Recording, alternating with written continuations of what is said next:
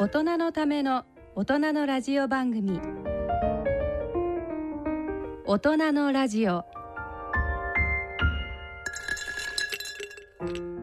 ご機嫌いかがでしょうか？東京肝臓友の会の米澤敦子です。毎月第2週のこの時間は肝臓に焦点を当ててお送りしています。はい、えー、9月に入りましたが皆さんいかがお過ごしですか、えー、9月5日日曜日ですけれどもパラリンピックが終わってしまいました。皆さんパラリンピックはご覧になりましたですかね？結構あの私の周りも見てる方がたくさんいてあのー、うちの事務所はですね実はそのオリンピック・パラリンピックのためにテレビを去年一昨年購入いたしましてですね。あのもうずっと期間中はテレビつけっぱなしで、まあ、音はあの小さくして、えー、それでちょいちょいちょいちょいあの覗きながら仕事をしてたんですけれども、えー、パラリンピックもですね同時にいろんな種目本当にたくさんの種目があってびっくりしましたが、えー、同時に、え、たくさんの種目がえ放映されていてそれで、え、日本人も本当に活躍しましたね。あの初めて見る競技もたくさんあってあの皆さんおっしゃいますけど例えばボッチャっていう競技だとか、えー、まあ、えーと、いわゆる車椅子バスケットとかそれから車椅子での陸上競技とか、まあ、マラソンとか、えー、マラマラソンは最終日に、えー、女子道下さんが金メダルを取りましたけれども、えー、道下さんなどはもう結構日頃からあのメディアに出られていて知ってる方も多かったと思いますが本当に金メダル取られてあの喜んでらっしゃいました。良かったと思いました。なのであのまあ今私はまたオリンピックと同じようにパラリンピックロスの状態になっていてあのずっと、えー、これは13日間にわたって、えー、パラリンピックを見て、えー、思ったんですがあの障害者っていう方たちがものすごくあの私の身近に感じました。あのパラリンピックの、えー、テーマが共生えー、ということだったと思うんですけれどもあのあえて共生共生っていうふうに、えー、言わなくてもですねあのなんだろう本当にえー、私たちと同じというか、まあ、一緒とかなんとかっていうことよりもなんだろうそういう垣根がすごくなくなってきたんだなっていうふうになくなってしまったなっていうふうに、えー、思いました。あのパラリンピックずっと見てるといろんな障害の方がすごく頑張っておられてでまあもちろんあのオリンピックと同じようにあのとても感動はしたんですけれども涙を流したっていうようなこともありましたしえー、例えばですねあの私はテニスで金メダルを捉えた国枝選手の、えー、試合をですね実は実際に見たことがあってで車椅子テニスというのはえー、見るとですねものすごい迫力があってあの方はものものすごいその車椅子チェアワークっていうかすごく速いえー、くるくるくるくる回ったり、えー、ボールを追っかけるようなスピードもすごくてっていう迫力があってというのを見ていたので、まあ、あの国枝さんが、えー、金メダルを取れてリオの時は残念ながら取れなかったのでよかったなっていうふうに思いましたがあの国枝さんもそうですし、えー、それから先ほどの道下さんとかもうその他もろもろたくさんのあのメダルを取れなかった方たちや、えー、パラリンピックに実際は出場できなかった方たち、まあ、皆さんエリートなので、えー、そうではなくって、えーまあ、登場しなかった、えー、障害者の方たちももうこれからみんなあの私たちと一緒に、えー、生きていこうねという気持ちになりました。それでは大人のラジオ進めてまいります。この番組はギリアドサイエンシーズ株式会社アッピー合同会社他各社の提供でお送りします。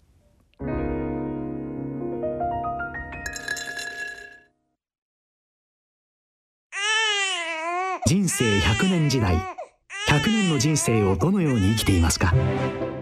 大きくなったらケーキ屋さんになりたい。結婚しても今の仕事が好きだから続けたい。自分が作った料理で世界中の人を幸せにしたい。いつまでも元気でいたい。80歳でフルマラソンを完走したい。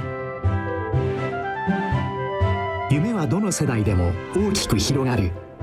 あなたの人生夢無限大。でも必要なものは。健康家族友人そしてお金。あらゆる年代に合わせたサポートでいつでもあなたに寄り添います。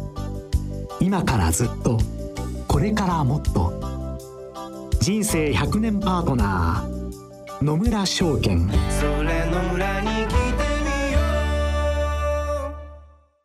みよ C 型肝炎のない明日へ自分は C 型肝炎だけど肝臓の検査値が安定しているから放っておいても大丈夫。そう思っていませんか？検査値が正常でも肝硬変肝臓がんへ進展する場合があります。今は飲み薬のみで治癒を目指せる時代。まずは専門のお医者さんに診てもらいましょう。C 型肝炎に関するお問い合わせはフリーダイヤル0120-25-1874または C 型肝炎のない明日へで検索。ギリアド。大人のための大人のラジオ。健康医学のコーナーです。今回は厚生労働省知って肝炎プロジェクトスペシャルサポーターを迎えてと題してお送りします。今回のゲストはそのスペシャルサポーターである山川豊さんソリリーモのシュネルさん中山祐樹さんをお迎えしてお送りします、えー、皆さんよろしくお願いいたします。よろしくお願いします。よろしくお願いいたします。はい。えー、ではここで、えー、ゲストのプロフィールを紹介したいと思います、えー、まず山川豊さんからご紹介させていただきます、えー、山川豊さんは1958年、えー、漁業の一家に生まれたということですが、えー、お父様が漁師さんでいらっしゃって。あのー、漁師っていうよりは、はい、あのー、うちのおふくろが海としてね、はい、はいえー、2人でその船で行って、えー、そのまあおふくろが10メートルぐらい潜ってたのかな。はい。10メートルですよ。すごいですね。これ上で親父がその重石を持って、はい、うーとおふくろあのおふくろがこう行くんですよ。はい。10メートルね素潜りで行ったらもうすぐ上がってこないといけないから、重石で重石を持ってうーと潜って、でアワビを探して見つけたらちょっとこうなんか。すぐ取れないから生き続かないから、はいうん、なんか目印を置いてまた上げてくれっていうことでこう合図するんですよ。はい、と親父がこう上げてくれるんですね。はい、たまにね僕も小さい頃よく一緒に乗ったんですけどね、はい、天気がいいし、はい、たまに酒飲むんだよね親父が。合図が来てるの上げられない上げないんだよ。それは大変ダメですね。ダメですよそれ。確かに。ねだから「おい親父!」っつってで慌ててこう上げてね。はいだからあの天の磯笛っていうのはピューっと出るでしょ？はい。あれ自然に出るもんなんです。へえ、そうなんそうイルカみたいもんですね。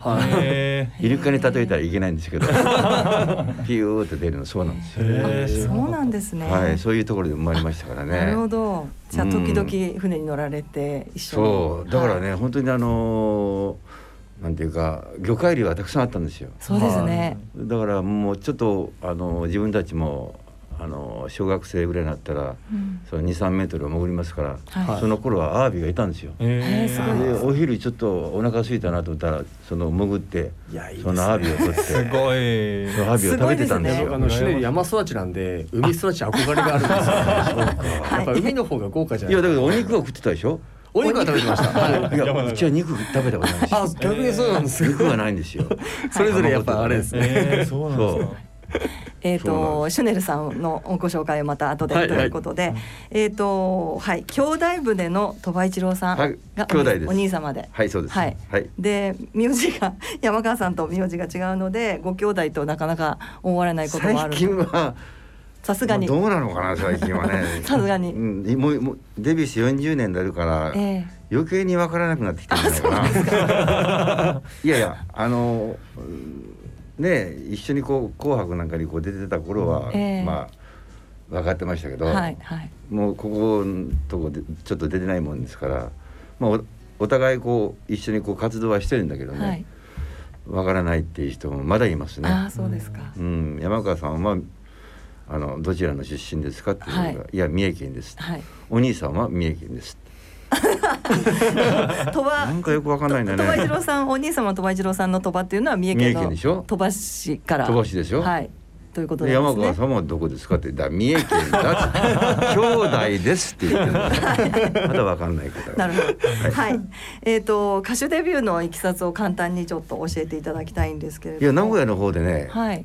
あのちょうどまだあのカラオケがこの出てない頃、はい。ハチトラの時代にね、ガチャンとこう入れる、はいはいその時にあのカラオケ大会があってでそこで優勝したらその、まあ、当時レコードを出してくれるっていう約束だったんですけどたまたまそこにあの東芝レコードの方がいて、は本当にあの僕本名木木村って言うんですけど、はい。木村君やる気あるんだったら東京へ出てこいと。いはい。いうことでまあね目の前のレコードも出したいんだけど、よし東京行ってみようかっていうね、それで彼女がいたんですよ。あら。あおいくつぐらいの時？えおいくつ十八か。おあーーなかなか 青春の。青春の時期ですね。そうでいや年上だったんですよ。はい。はい。はい。はいだからよかったんですね。はで僕の思いを知ってたから、はい。うん。もうね今も思い出しますけどね。そのまあ高校でこうやって歌手になってなりたいから東京に行くっていうことを話したらね、はい。まああのあなたの夢だからはい。行ってきなさいっていうことで、ええ。もうドアをドアを半分開けてね 涙流してね、え。送ってくれましたよ。え素敵すぎねもうその女性のおかげですよ。歌にできそうですね。はい、ね。は。い、まあ、はい。そういうあの、えー、ことで、えー、まあデビューされたということで、えっ、と1981年に函館本線でデビューということですね。はい、えっ、と近藤正彦さんマッチですけど、それですよ。新人賞争いをもうほとんどねマッチがいなかったらほとんど私は独占でしたからね。マッチがいたから、へー。まあ、すごかったですよ。たまたまそういう、はい。結構ポップス系が多かったですからね、はい、ええ。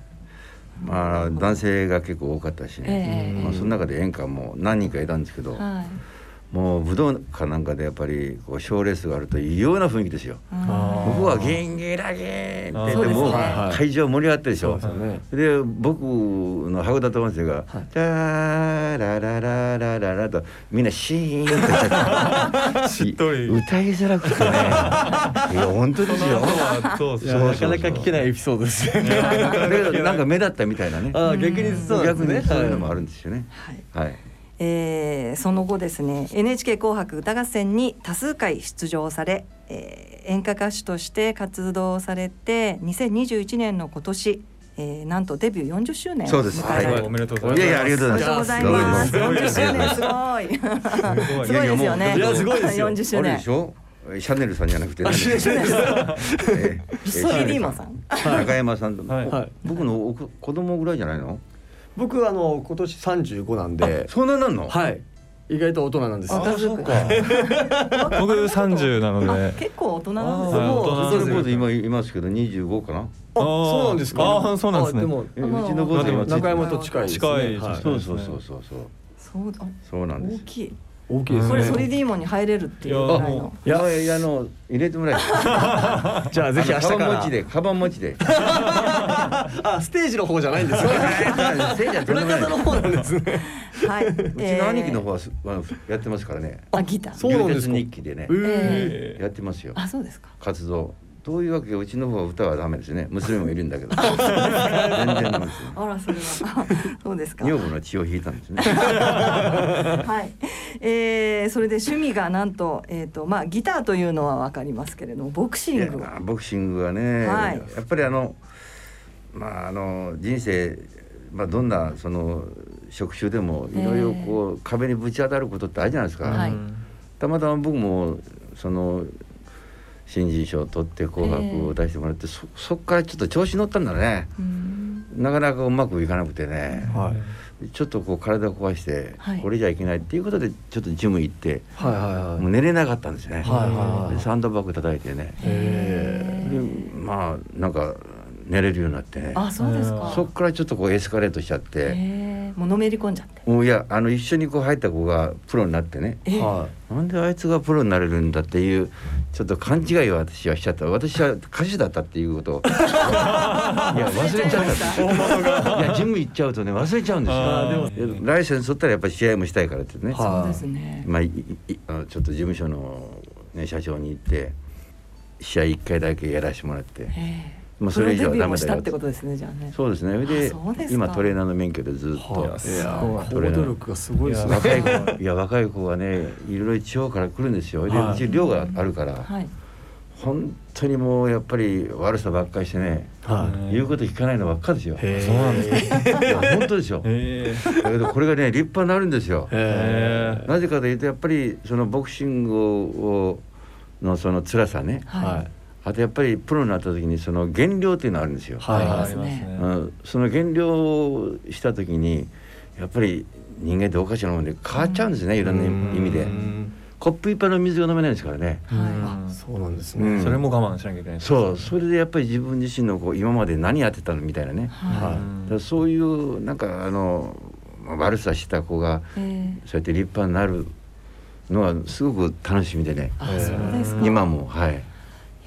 はい、いやボクシングのそういったその減量なんかを通して、はい、ちょっと人間性が磨かれていくっていう感じですかね。はい。ええそうなんですね。楽ばっかりしてたから、そういうことってね二十歳そこそこで水が一杯飲めないっていうのはそんなことってありえないですからね。そうですね。確かに確かに。そうですか。はい。ということで、えー、今でもトレーナーとして、えー、活躍中ということです。はい。はい、えー、それではここで山川豊さんの曲「拳」をお聴きいただきたいと思います。はい、えーと、では、えーまあ、この曲「拳」ですけれどもこれはどういった曲になりますか、まあ、あのどん底からなんかこう握り拳あ一つでこう這い上がるみたいなね、うん、そういう男の生き様を歌った歌ですね。はい、やっぱり山川さんの歌は男っぽい歌が多いイメージですけれどもそんないやこともない。うちの鳥羽一郎よりは男っぽくはないんですよ。男っぽいものは向こうに任して、なるほど。どっちかというとまあ恋とか愛とかね、はい、男っぽい歌もありますよ。はいはい、ええ。そういう意味では最近六六十もう今度三か三、はい、になるんですけどね。ええ、なんか兄弟がこう年がこう経つにつれて仲良くなったね。えー、あそうなんですね。そうそうそう、前はなんかぎくしゃくはししないけど、はいはい、ねレコード会社もプロダクションも違うし、はいはいはい、ファン層も違うからね、はいはいはいはい、なんかそんなのあったけど、うん、今も一緒にコンサートやったりすると「おい写真撮ろうよ」とか「え？え？ー、素敵ですね」言うんじゃないか飯食いに行こうよとかってね。えなんかいいですね。いいですよね。はい、なかなかね男兄弟でなかなかそういうのってそうそうそうそう聞かないですよね。だけどまだ頑張ろうと。あとにかくね。いいですね。はい。はい。はい、さて続いてソリディーモのシュネルさん中山祐樹さんのご紹介です。はい。えー、ソリディーモさん。はい。実は、えーと、以前一度あの来ていただいたことがあって、はいね、やはりあの同じ、えー、テーマで、はい、えー、サポーターとして、えー、ご登場いただいたんですけれども、はい、えっ、とですね2018年の2月でした。はい、そんな前になりますか、はい、なんかすごい最近かな。最近ではないけどまあ1年2年半ぐらい前、ね、そんな経ちますか。はい、はい。はい、そのぐらい前に、えーと、その時に、えーと、シュネルさんと、あと木俣さん、はい、お二人に来ていただいて、ねえー、今日は、えー、中山さんと篠谷さんとお二人ということで、はい。えー、2013年5人組の男性ボーカルグループグループ名はソリディーモと。でソリディーモがこういうソリッドとエモ、はい、エモーションのエモから来てると。そうですね。造語ですね。なんですね、はい、ソリッド超かっこいいと。あとちょっとあの女の子ぽいみたいな。まあめめしいまあ恋心を歌うっていうのでまあ当初ははいやらせていただきました。共感ソングを歌うという女性の。なるほど。はい。あそうなんですね。そうですね。まあ二面性を持った歌を歌うってことで、はい。最初はつけましたね。はい。はい。初めて知りました。そうか。るだろうね。いやだもいやいやいや俺女だったらほっとかないよ。本当ですか？二人とも。本当ですか？これっぱなしですけどね。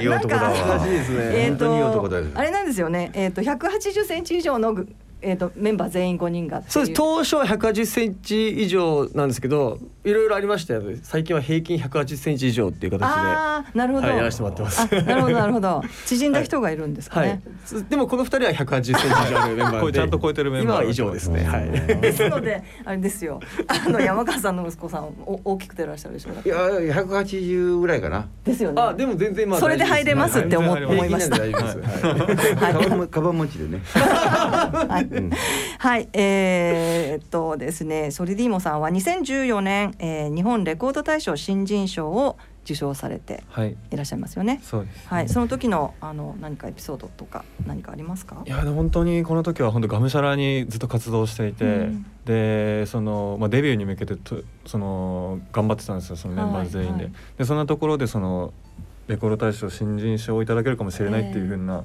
状況になって、えー、でまあでも僕らにできることとりあえず今目の前にあるライブだったりとか、はい、まあそのリハーサルだったりとかをもう全力でやろうっていうのでやり続けたてでそのこの賞をいただけたのではい、で特にそのシュネルが最年長だったんですあだだったっていうか最年長なんでグループの中で。でそのいただけるって情報を知った時に一番号泣していて、はい、それが今でも印象に残ってるなっていうか。そのグループ活動の中では、はい、その新人賞って一回しか取れないというか、えー、そうですよね。新人の時だけそうなんです。だからそのアーティストはい、はい、アーティストをやってる人はやっぱそこを目指すというか、うん、っていうのがあったのでそのいいスタートをなんか切らさせていただけたなっていうので、はい、同期は誰だ同期はえっ、ー、と大原桜子さんとか西内まりやさんとかですね。はい。あそうなんですね。はい、えっ、ー、とリーダーのシュネルさんは。はい。まああのまあ180センチ一応そういうグループなので 以上のグループ、はい、で皆さん背も高いんですけど、まあシュネルさんも背も、あのお高くて、はい、でちょっとあのですねあの日本人離れというかそうですね。はい、お顔が、はい、間違えられますね。海外の方、えー、はい。それで、まあ横文字の名前なのでなおさらあれですよね。そうですね。あの、うん、新人賞を取るまではあの本名で渡辺俊英って名前でやってたんですけど、はいえ。ー、あの画数が悪いっていうことが、はい、あのプロデューサー当時のプロデューサーと話して、はい、リーダーが画数悪いってどうなんだってなって、ちょうどシュネルが画数良かったんですよ。なのであのもう明日からもうシュネルなみたいな感じで あの急遽シュネルに決まったような感じですね。はい、はい、でもあれじゃないですか。日本人じゃないですよねっていうのもどこからいらしたんですか？みたいなことはよくよく聞かれますね。ですよね。はい、はい、ところがあのご出身は？あの福島県の会津若松市とい。うところで、はい、ということで、はい、先ほどちょっとえー、と山川さんの方から「いや、はい、まあ 肉があるよね」っていうような、はい、振られてましたけど、はい、はい、魚はなかった？魚はあん まあありましたけど、これぐらいになるともうねあのスーパーとかいっぱい何でもありますよね。売ってますけど、もう時代が違いますからね、はい、そういう意味でね。でもやっぱり海の新鮮なのと比べたらっていうのはあるかもしれないですけどね。ね。まあもちろん美味しいですけど、はい、取り立てってのはなかったですね。そうですね。はい、うん。そうですか。はい。でえっ、ー、とモノマネまあこれ前回もあのご披露いただいたんですけども、はい、モノマネとかそれからお料理がお得意だと。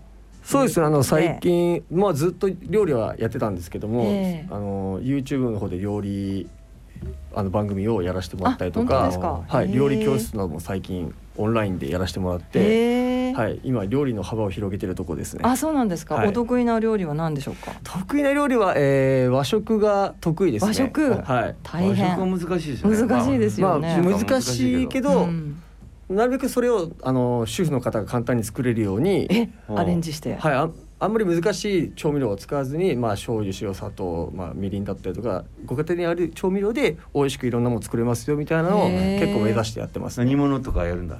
煮物とかはいそうですね。まあ、炒め物もそうですけど、はい、そういうのも、ね、YouTube はもうどのぐらいの割合でこう頻度は更新してるんですか？えー、毎週月曜日で、はい、毎週月曜日の18時からあやってるんですね。はい、週一で週一ですごい大変ですね。今うちの方で一生懸命見てる。本当まだ始めたばっかなんですけど、一ヶ月ぐらい前からそうなんですね。じゃあまあ今四回目とか五回目とかそのぐらいですか？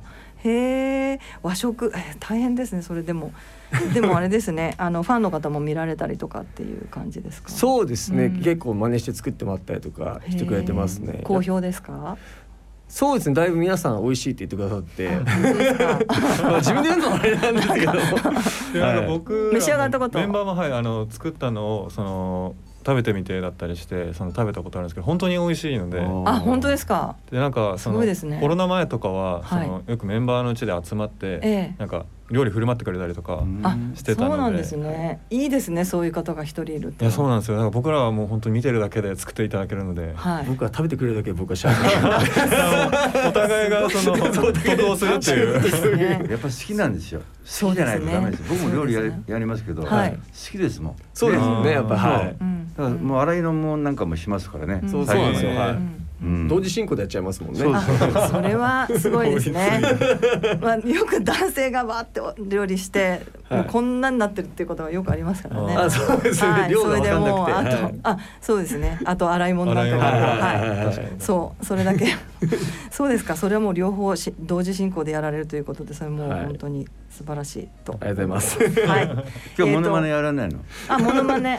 そうだ。モノマネやってもらう。新しいネタ。新しいネタですか？でしょ？この前も。あの前回もやってそうですね。そうそれで言いますとあのこれ10日放送なんで、うん、あその次の日11日に、うん、あのフジテレビのものまね紅白であら。あの BTS の？はいバターをえ？やらせていただくのではいでそれをさ ここでちょっとそうなんだ。はい。あなんだなんだ、その明日はちょっと楽しみに待っててもらえたらと思ってわかりました。そっちを見ろってことですね、はい、21時10分からで。そうなのね。杉良太郎さんのモノマネとかどうですか？いやどうだ 杉良太郎さん。できないですね。杉さんにはお会いしたり、もちろんはい。お会いしたことありますけども。はいモノマネなんてもうね緊張してできないです。似てなかったら怒られるよ。い やそうなんですよね。俺もいっぺんやったんだけど全然似てない。本当ですか。怒られたんですよ。若さやってくださいよ。愛してって言ったらね。あの瀬川栄子さんかって。鼻にかかる感じがある。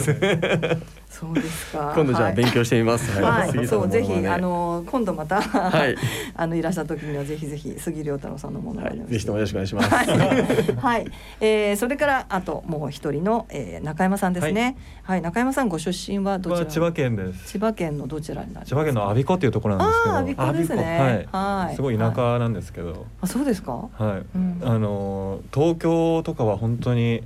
なかなかその出る機会がなくて、えー、で高校入ってからその芸能のその、はい、なんていうんですか文化を知るみたいなのが学校の企画でたまたまあって、はい、でそれでお笑いを見に行ったんですよ。えー、でそこが多分初めて東京行ったんじゃないかなぐらい。あそのなんか旅行とかはあったんですけど、うん、その友達だけで行くとかがなくて、うん、でその終わった後にその原宿散策したりとか、はい、本当みんながいるようなクレープ食べたりとか、うん。はい、洋服屋さん見に行ったりとか。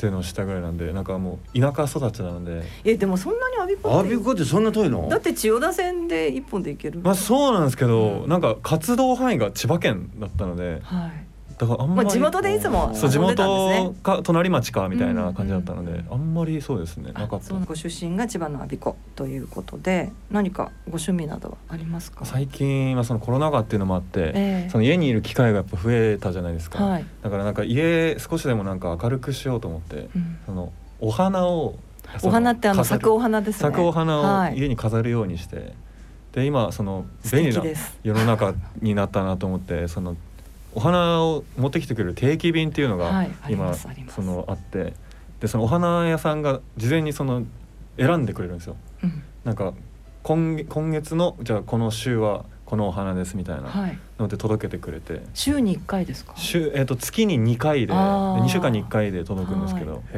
あのポストに入るやつですか？あぼいやじゃないやつ。ポストに入るやつもありますよね、はい、あの僕がその取ってるのはその毎回。大きいちゃんと？あなんか中くらいですかね。でその玄関まで届けてくれて。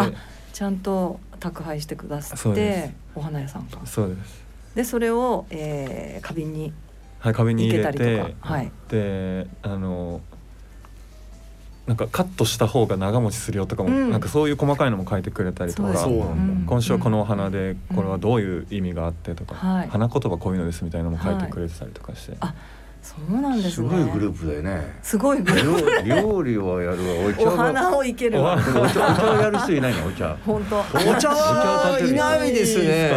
はい。そう。すごいなかなかやる機会がないですね。確かに。なんかねその。ワニワニ特化したグループもいいかもしれないですね。そういうの学んで。そうですね。はいなんか本当素敵ですね。そうですか。そう買い出しに行く人とかさ。はい。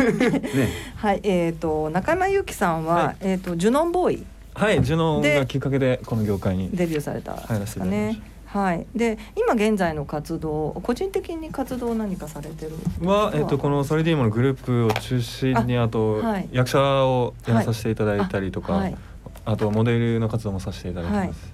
えーと、ミュージカルなどもやってる。そうですねミュージカルだったりあと、まあ、今あのある2.5次元の作品だったりとか、はい、まあ、あと普通のあの演劇のやらさせていただいたりあとドラマとかも、ね、はい、多少やらさせていただいて、はい、えっ、ー、とコロナの影響とかはないですか？あでもやっぱりあります、ね、ありますよね、はい、僕らも本当にもう昨年から、はい、あのまああの1年半ぐらいは本当に昨年のお仕事がもう流れ流れ、うん、で今やってる。そうですそれももう本当にもう限られてますからね。そうですよね。やっぱその舞台とかだと僕らとあとお客さんがいて初めてなんか完成するというかそのお客さんの例えば笑い声だったり、空気感でその一緒に作り上げていくっていう。拍手とかね、はい、僕らもそうですよやっぱりなんかこう掛け声とか喋れないでしょ、はいなんかこう緊張してくるんですよね。確かにそうですね。あ、そうなんですね。逆に。40年やっててもね緊張するんですよ。反応が返ってこないっていうかね。拍手しかできないですもんね。そうなんですよ。そうなんですよ。一緒に歌ったりすることもできないし。そうですね。だからそこら辺がなんか歯がゆくなったりとかするんですけど、でもなんか改めてあお客さんと一緒に僕らは作ってたんだなっていうそうなんですよね。身をはい、お客さんたちに乗せられて、はい、やれるみたいなのね。はい、うん、というのは改めてなんか分かったというか感じましたね。そうですか。うん、ね早くねあの今までのようなあの舞台ができるようになるといいですね。すね。はい、本当にそう思います。私自身もあの早く そういった舞台を見に行きたいなというふうに思いますが、はい、はい、えー、ソリディーモさんの新曲シェアハピをお聞きいただきましょう。はい、えーと、この曲ですけれどちょっとご紹介いただけますはい、まあ、あのこの曲はあの僕たちメンバー5人全員であの作詞も関わらさせていただいたそうなんですね、はい、楽曲で、はい、まあ、この今の時期にぴったりなその爽やかなソングになってまして、はい、でなんか小さな幸せもみんなでシェアして、はい、あのみんなでその幸せになっていこう小さなハピネスをどんどん広げていこうよというような、はい、曲にもなっててであのコーラスもふんだんにあのこの楽曲に入っているのでそちらもぜひ注目して聴いていただきたい楽曲です。はい。さてここからは、えー、本題に入りたいと思います。知って肝炎プロジェクトについてお話を伺ってまいります。はい。はい、えー、知って肝炎プロジェクトですけれども、えー、このプロジェクトの目的というのを簡単に、えー、ご説明いただいてもよろしいでしょうか？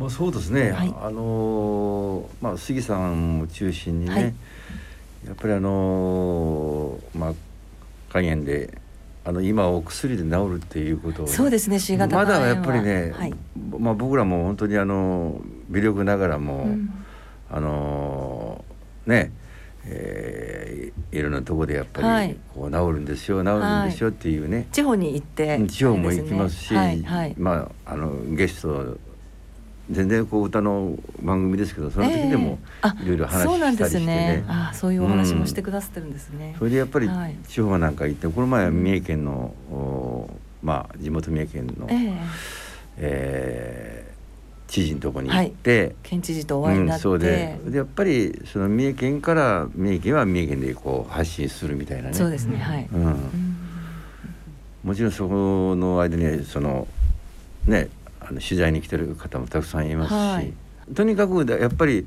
今はそのお薬で治るっていうことを、やっぱりどんどんどんどんやっぱり広めるっていうね、ね、そういう作業をやっぱりみんなでややっていこうということで、まだあの、はい、まあお薬のこと知らないあの患者もあのいます多いんですよね、はい、はい、だからやっぱ僕の友達もそういうやっぱ C 型肝炎になってね、うん。えー、今お前お薬がこうやってできたんだから、うん、俺もう本当に頑張ってきてよかったよとかさ、うん、そういうね。だからお前あの肝炎のね、はい、そのスペシャルサポートやってんだから、はい、あの忙しいか分かんないけどどんどんあのアピールしなさいよって、はい言われてますよ。あ、お友達に？はい。あ、そうですか。もうなった人ですからね。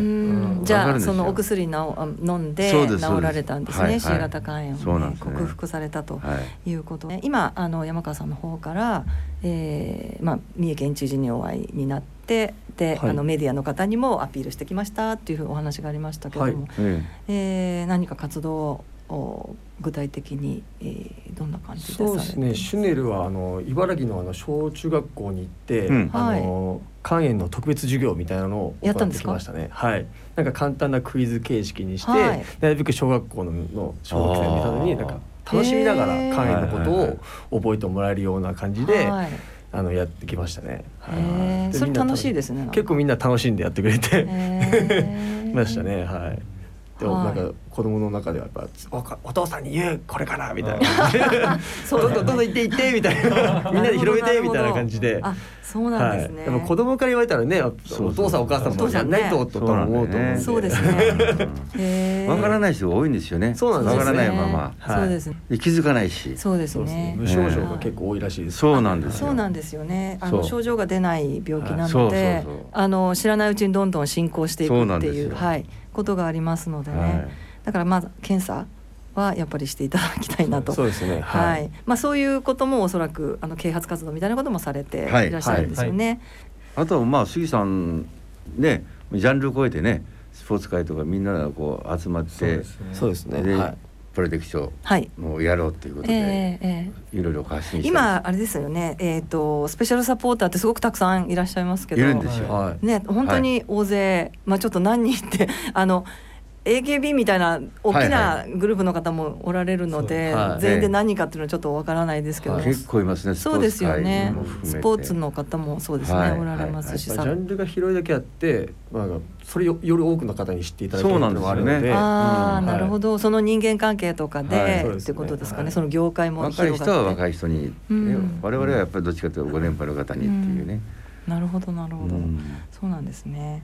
まあ、あのコロナということもあってなかなか活動もしにくかったりとかいうことが今はねはい、ね、ね、あるかもしれませんけれど、はい、そうですね。ぜひぜひあの頑張っていただきたいなというふうに思います。はい、はい、えー、それではですね最後に、えー、それでいいものお二人とそれから山川さんからえー、リスナーの皆さんに向けて、えー、メッセージをお願いできますでしょうか？まずはやっぱりあのね1年に1回行く人はやっぱりその検査結構行くじゃないですか、はい、いろいろとね、はい、その時についでにやっぱりその調べてもらうっていうこと、ね。うん、健康診断と一緒に。一緒に、はい。うん、ウイルスの検査も。そうそう、はい、それも当たり前のようにね、うん、うん、そうですね。だからそれを声やっぱり声を大にして言いたいですよね、はい、はい、まあ受けたことがないという方がまだまだいらっしゃいますので。多いんですよね。そうですね、はい、だからこうやって僕ら呼びかけてしてるわけですからね、はい、そうですね。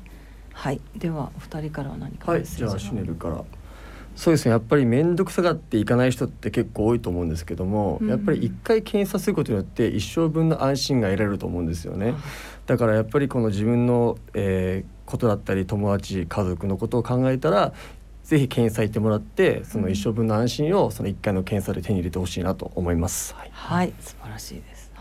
まあ、あの本当僕もシュネルもあの検査あの受けさせていただいたんですけど、はい、本当に簡単に受けることができてそうですね。でなんか最初はそのどうやって検査するのか知らなかった時は、うん、結構がっつり調べるのかなとかどうやってやるんだろうって最初 ね、検査って聞くとちょっとなんかあの構えちゃうというか、ね、病院とかって言うとやっぱドキドキしちゃうんですけど、うん、実際に受けたら本当にちょちょっとの血液検査ですぐそうです、ね、あの分かって、はい、結果もすぐあの教えてすぐっていうかまあ分かって、うん、でまあ自分に異常がないっていうだけでやっぱ安心しますしそうですね。やっぱ自分の大切な人にこそやっぱどんどん伝えてって、はい、その事前に防げるものはやっぱ防いでいかないとなっていうふうに改めて思ったのでそうですね、それはどんどん一人でも多くの方には伝えていきたいなとは思います。はい、だから本当にね血液でわかりますからそうですね、ね、一緒にやるといいですよね、いろんな検査と一緒に。そうそうそう、はいそうですね何か言い残したことなどは ありますか？大丈夫です。はい、大丈夫ですか？はい、ちゃんと言わないと杉さんに怒られる。お前たち何を喋ってるの？自分たちのアピールして何喋ってるの？いやもうしっかりあの検査のこともおっしゃっていただいたので、でね、はい。えー、では、えー、ありがとうございました。えー、今回は厚生労働省指定肝炎プロジェクトスペシャルサポーターを迎えてと題して、えー、スペシャルサポーターの山川豊さんソリディーモのシュネルさん中山祐樹さんをお迎えしてお送りしました、えー、皆さん今日はどうもありがとうございました。ありがとうございました。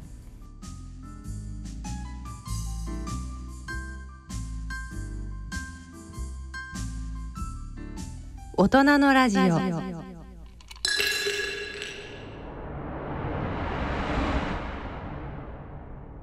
さてここからは映画のコーナーです。今回ご紹介したい映画は、えー、9月24日公開の、えー、韓国の映画ですね。今回は。殺人鬼から逃げる夜。というちょっとあの怖いタイトルなんですけれども、えー、本日はですね、えー、宣伝担当の堀木さんにお越しいただきまして詳しく、えー、映画の内容などを伺いたいと思います、はい、よろしくお願いいたします、はいえー、まずですねこの映画の、えー、簡単なストーリーなどをあの言えるところまで、はい、はい、お願いします。はい、夜の街を、えー、どこまでも追いかけてくる動機も正体も不明の男から逃げる会社員業務が主人公です。だが聴覚に障害のある彼女には追っ手の足跡は聞こえず助けを呼ぶ言葉も届かない。頼れるのは知恵と視力そして脚力のみとなり果たしてあの聞こえない目撃者はその夜を生き抜けられるのかというような逃走サイレントスリラーになっております。はい、えっ、ー、と逃走サイレントスリラーということで、ね、えっ、ー、とギョンミちゃんっていう主人公の女の子が、はい。まあ、あの映画の中で走りまくって逃げまくるっていうそういう映画なんですけど、はい、まあ、彼女がですね聴覚障害なんですね。はい、で私は聴覚障害の方の、はい、主人公の映画っていうのは初めてああそうですね。ような気そうですね、はいはいはい、なんか私も実はちょっとあまり見たことがなかったんですけれど、えええこのまあ耳が聞こえないあの少女が、はい、あのある事件現場の目撃者となってしまって、はい、通りがかってしまって、はい、でそこであのあのまあサイコパスのあの、はい、今回出てくる犯人の次のターゲットにされてしまって、はい、追いかけられて逃げるっていうような話なんですけど、はい、こうもいかに喋れない？そして聞こえないっていうところでこんなに生きるのが大変なのかって結構見てて怖いよりも先に私はそこに割とそうですよね。はい、あの思ってしまいましたね。まあ、自分が知らなかった世界ですから、ね、あこういうあの方たちが、まあ、聴覚障害の方たちが、はい、えー、まあ、こんな場面でこんな風になったら、うん、えー、声を発することもできないし、はい、助けを呼ぶこと呼ぶことも難しいっていうような、はい、まあ、そういうことが、えー、実感される、はい、そういう映画なんですけれども、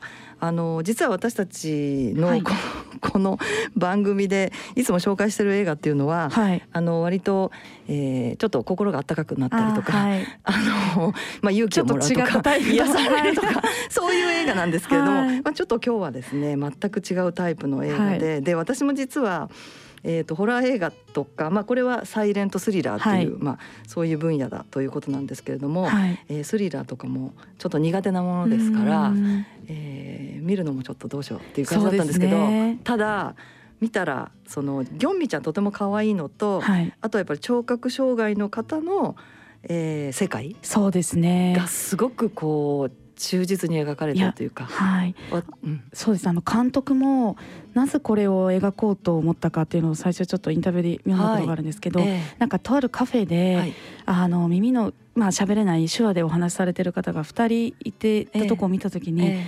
ー、なんかそう時が止まったように自分も感じてしまったそうでなんか違う別世界にいるみたいな。そうですね。なんかそれがぐっとこう引き込まれて。しまって。彼らにはすごいもうより言葉より手話の方が熱く、うん、あの話してるような感覚になってしまって。みたいな、はい、そこからこうインスピレーションが生まれたとは聞いたんですけど非常に本作であの描かれるまあ、ちょっと見ていただければと思うんですけどそうです、ね、とってもあのあの大変な追いかけられるっていうところで。そうですね。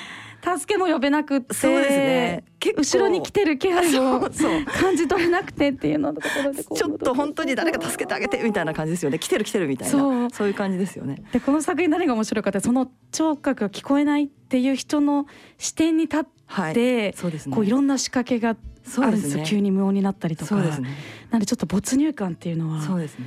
まあ、ちょっとリアルに感じられるような。自分が本当に聴覚障害者になったかのごとく、はいえー、こういう方たちの思いをその部分で共有できるみたいな、はい、あの体験できるというか、はい、そういう風な場面がたくさんあって出てきます。はい、出てきます。それでギョンミちゃんがすごく足が速い のが、はい、もうあのタイトル通り殺人鬼からただただ逃げる夜を描いた もう本当に逃げて逃げて逃げまくるという、はい、はい、あのそうですね。あとはえーと、私はその犯人の若い男性なんですけれども、はいはい、彼がですね、えーと、お笑い芸人の麒麟の川島さんにすごく 似てるって思い始めたらちょっとそれもポイントになっております。と思いました。えー、そうですね。あの割と優しそうな顔の方なんですけれども、まあちょっと怖いんですよねこの方がね。表変したりする。あくまでも普通のサラリーマンみたいな。そう。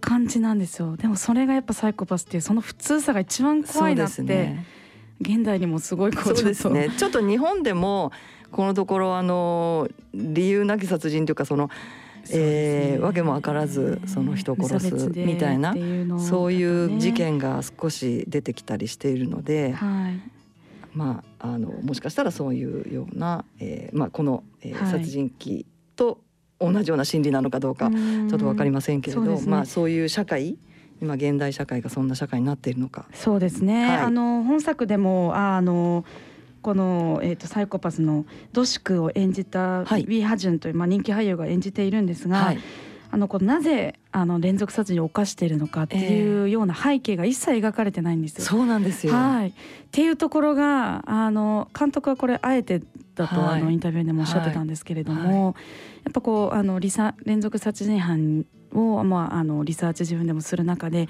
ぱり彼らにはあの特別なこう好奇心をそそられるような、えー、あの理由がなくこう無差別で、あのやっているっていうようなところが、はい、まあ、ちょっとねそれをこう取り入れてるってところもあって非常にちょっとリアルなそうかそういう背景は割とリアルだったりするんですが、ね。はい、この方のあの、まあ、どういう方なのかとか、はい、どんな生い立ちとかプロフィールとか背景が全く描かれてないっていうのが、ね、ちょっと恐ろしさを逆に怖いっていう、はい、ところでそういう、まあ、映画です。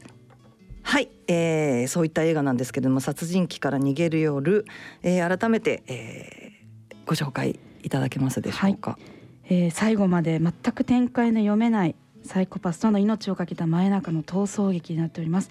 手に汗握る最高にスリリングな作品なのでぜひ大画面のあの劇場スクリーンでご覧いただければなと思っております、えー、9月24日金曜日より東宝シネマズシャンテほか全国順次ロードショーしてまいります。はい、えー、堀木さんにお越しいただきました、はい、どうもありがとうございました。ありがとうございました大人のラジオ。C 型肝炎のない明日へ。自分は C 型肝炎だけど肝臓の検査値が安定しているから放っておいても大丈夫。そう思っていませんか？検査値が正常でも肝硬変肝臓がんへ進展する場合があります。今は飲み薬のみで治癒を目指せる時代。まずは専門のお医者さんに診てもらいましょう。C 型肝炎に関するお問い合わせはフリーダイヤル0120-25-1874または C 型肝炎のない足体で検索。ギリアド。アッピはおよそ130年にわたり医薬品開発に注力してきた企業の歴史と創薬の実績を受け継ぐと同時に新たな時代の要請に応えるべく誕生したバイオ医薬品企業です。これからもさまざまな疾患を抱えておられる方々の生活の質の向上に貢献すべく邁進いたします。患者さんの笑顔に貢献するを目指す私たちの大いなる可能性にご期待いただくとともに一層のご指導を賜りますようお願い申し上げます。大人のための大人のラジオ。今回の大人のラジオはいかがでしたでしょうか？ゲストの方がたくさんいらっしゃいました。ちょっと楽しかったですよね。はい。それでは東京肝臓友の会からお知らせがあります。えー、9月26日日曜日です、えー、毎年行っていますがこれは宮川加納エコ記念研究財団という、えー、財団法人が、えー、主催します第26回肝臓病医療講演会というのがあります。えー、っとですね先生は、まあ、毎年これあの同じなんですけれども、えー、武蔵野赤十字病院の院長の泉並木先生です。で、えーと、この時のお話のテーマが肝がん早期発見のポイントと6種類の薬の使い分けということで肝臓がんに焦点を絞って、えー、お話しいただく予定になっています。で、えーと、実はですね去年まで、えー、会場に来ていただいて皆さんにお話を伺って、えー、もらうということをしてたんですけども今回は残念ながら、まあえー、新型コロナ感染症の影響で講演会は全てウェブ講演に切り替わりました。えー、詳しくは東京肝臓友の会のホームページに、えー、掲載されていますのでぜひこちらから、えー、皆さんえー、見ていただきたいと思います、えー、これライブ配信の予定ですので講演会が9月26日、えー、14時からなのですがえー、っと13時45分から、えー、クリックしていただければ見ることができるようになっています。えー、皆さんぜひぜひアクセスしてみてくださいね。よろしくお願いいたします。はいそれではお時間となりましたご案内は私米澤敦子でした